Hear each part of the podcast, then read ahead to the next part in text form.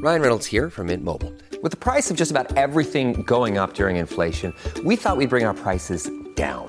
So to help us, we brought in a reverse auctioneer, which is apparently a thing. Mint Mobile unlimited premium wireless. Ready to get 30, 30, bit to get 30, bit to get 20, 20, 20, bit to get 20, 20, bit to get 15, 15, 15, 15 just 15 bucks a month. So, Give it a try at mintmobile.com slash switch. $45 upfront for three months plus taxes and fees. Promo rate for new customers for limited time. Unlimited more than 40 gigabytes per month. Slows. Full terms at mintmobile.com. For all this talk that we hear on mental health uh, day, you know, I'm at the point now where I'm just like, where's the action? I don't, I don't want more talk. I'm done with the talk. We need action. I mean, what is the point of actually talking about mental health issues if you can't get the help? Because if you're in crisis, the time to get the help is at that very moment, and you just can't. And I looked into uh, numbers of response times, and as of 2017, the average wait for uh, help for someone who is attempting suicide is six months. I mean, can you imagine waiting that long for help after you've hit rock bottom? I mean, most can't even get out of bed. You know, they're so debilitated by this. Now you you're told you got to wait six months for help. Another two thirds can't get into a facility at all. They can't even get access to a, bed in a, in a facility. They can't even see a psychiatrist within a month. It would be like having a heart attack and then told, we'll come back in a few weeks and we'll see if you're still around. It's crazy. So, this is a crisis. And no level of government has ever bothered to deal with this. And so the Ford government is uh, joining forces with the feds to invest $3.8 billion over the next 10 years in mental health. And uh, today they announced $633 million in funding. This is not new funding. This is funding that was uh, already um, announced by the Liberal government, but it will help go to building new facilities, offering beds, supports, research, and education. I mean, it is a drop in the bucket to what it, you know, what is actually needed, but it's a start. Let's bring in the Minister of Health and Long Term Care, Deputy Premier Christine Elliott joins us now. Minister uh, Elliott, I think a lot of people will say the talk is great, but we really at this point need action when it comes to mental health care. And, and there was an announcement. We've got um, you know new beds today announced. It's a it's a pretty big announcement. It's not new money. I mean, this was money I think that was committed by the last government, but it is uh, I think an important step forward in mental health care. Yes, it's a significant investment of $633 million that does create uh, 235 mental health beds and also um, education and innovation facilities and research facilities. So it's, it's an investment, but there is much more work to do, and that is why uh, we are prepared to invest $3.8 billion over the next 10 years to uh, create a comprehensive and connected mental health and addiction system. What does that look like? Because I think the greatest, one of the greatest challenges, because there are many. I think this this one particular file has been so uh, ignored for the last couple of decades by by previous governments that you know we're in a situation now where there are so many people in need, be it um, you know crisis management, uh, you know instant care, that when they need help, they need it at that moment, not, you know, six months down the line. So, what services will be available to, let's say, someone who is in crisis today and needs help now? Well, we are uh, creating uh, services. We have opened up 15 new mental health beds. That's that's a step in the right direction, but we are actively uh, conducting consultations with both uh, service providers as well as people with lived experience to understand what they want and what they need. And we can't let perfect be the enemy of the good in the sense that we can't sit back and wait for two or three years until we develop the perfect system. We know that there are areas where there are significant challenges right now, wait times being one of them, to uh, to receive services, and so we will be making investments um, as we uh, as we proceed, um, and we'll uh, connect the points um, in between. There are 13 different ministries that are involved in one way or another with the provision of mental health services and my job is to um, to help connect them mm-hmm. so that when people need help, they know where to go and receive can receive supports in the community without having to wait until the situation becomes acute and they end up in our emergency departments.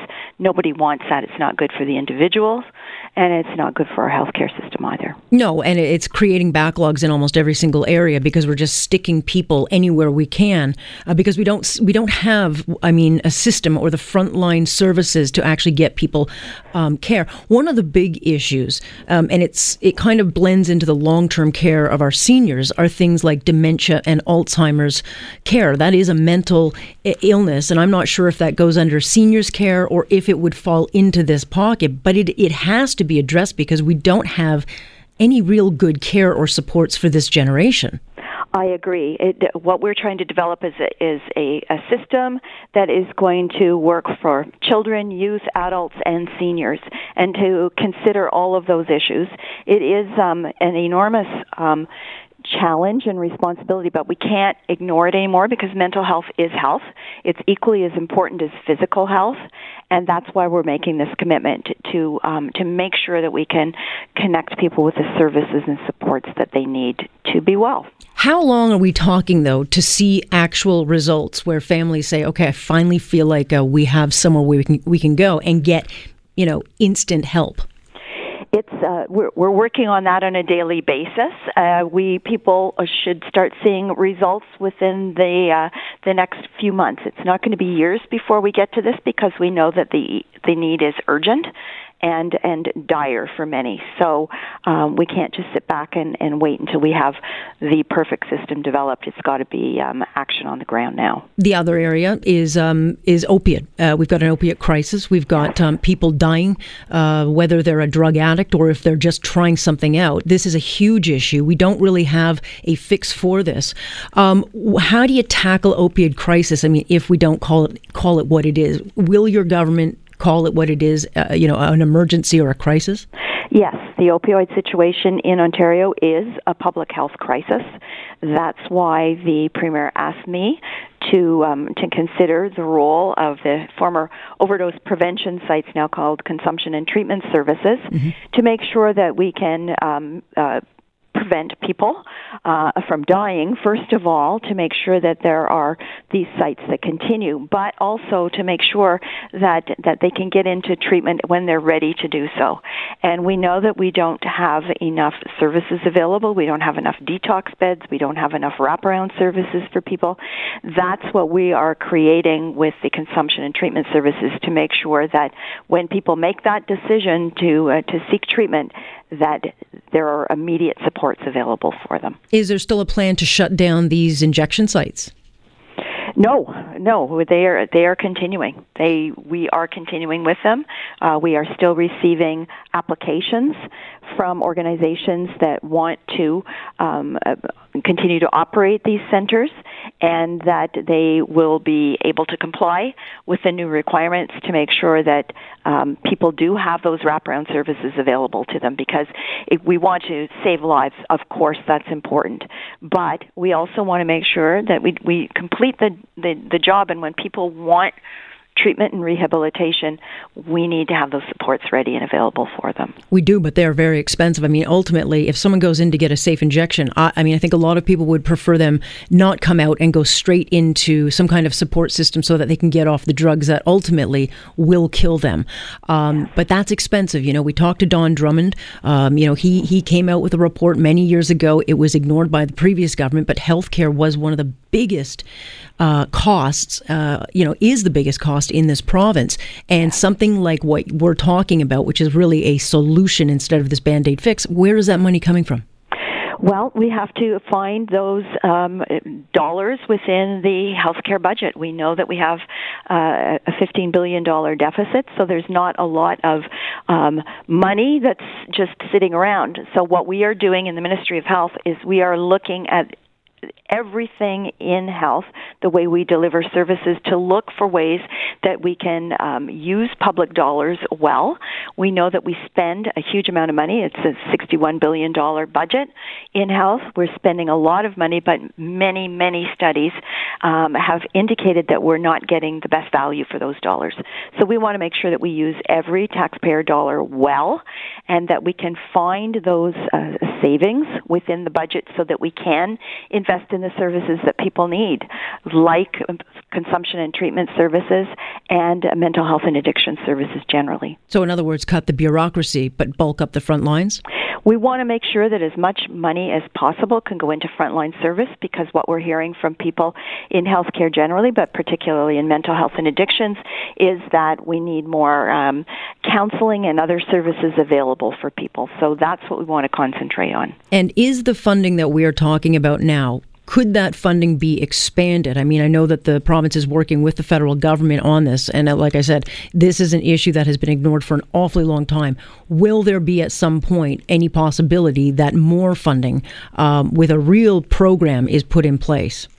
Well, we are making a, a, an historic investment with 3.8 billion dollars over 10 years, 1.9 billion from the province and 1.9 billion from the federal government, which we are very grateful to receive, and we are also receiving one-time funding to assist with the with the opioid crisis. So I signed the agreements with the federal minister of health last week, and uh, we are both uh, very much wanting to proceed with treatment and services to get people the help they need because uh, every person in Ontario deserves to have the opportunity to be um, mentally well. And uh, we see this as a priority because um, mental health is health. Yeah, and not everybody can be, in fact, cured with a magic wand. You know, yes. now that you've been on the job for six ish, seven months, and you've had a good um, opportunity to dig into the books and see the problem areas and read the fine print, is it as bad as you thought, worse, or do you feel like you can get your head around this uh, this file? This file has been um, of, of, key interest to me for a number of years. I was the vice chair of the Select Committee um, in 2008 2009 when the uh, Select Committee on Mental Health and Addictions was established um, as a result of my private member's bill. So um, I have been working um, on this file for many years, even as a volunteer for 10 years before I got into politics. It was one of the reasons why I did enter political life, and so I am committed to finding a solution. Minister, I thank you for your time. Appreciate your uh, your joining us. A pleasure. Thank you, Alex. That is Minister Christine Elliott, uh, Minister of Health and Long Term Care. She's also the Deputy Premier. It is not an easy gig. This is not going to be an easy fix but we are not going to fix it until we make a real, real investment. And a big part of that investment is elderly senior care for dementia and, and Alzheimer's. You've got to get them out of the system to make room for others who have different kind of mental illnesses. It's, it's a massive, massive issue. Here on Point, I'm Alex Pierson. This is Global News Radio.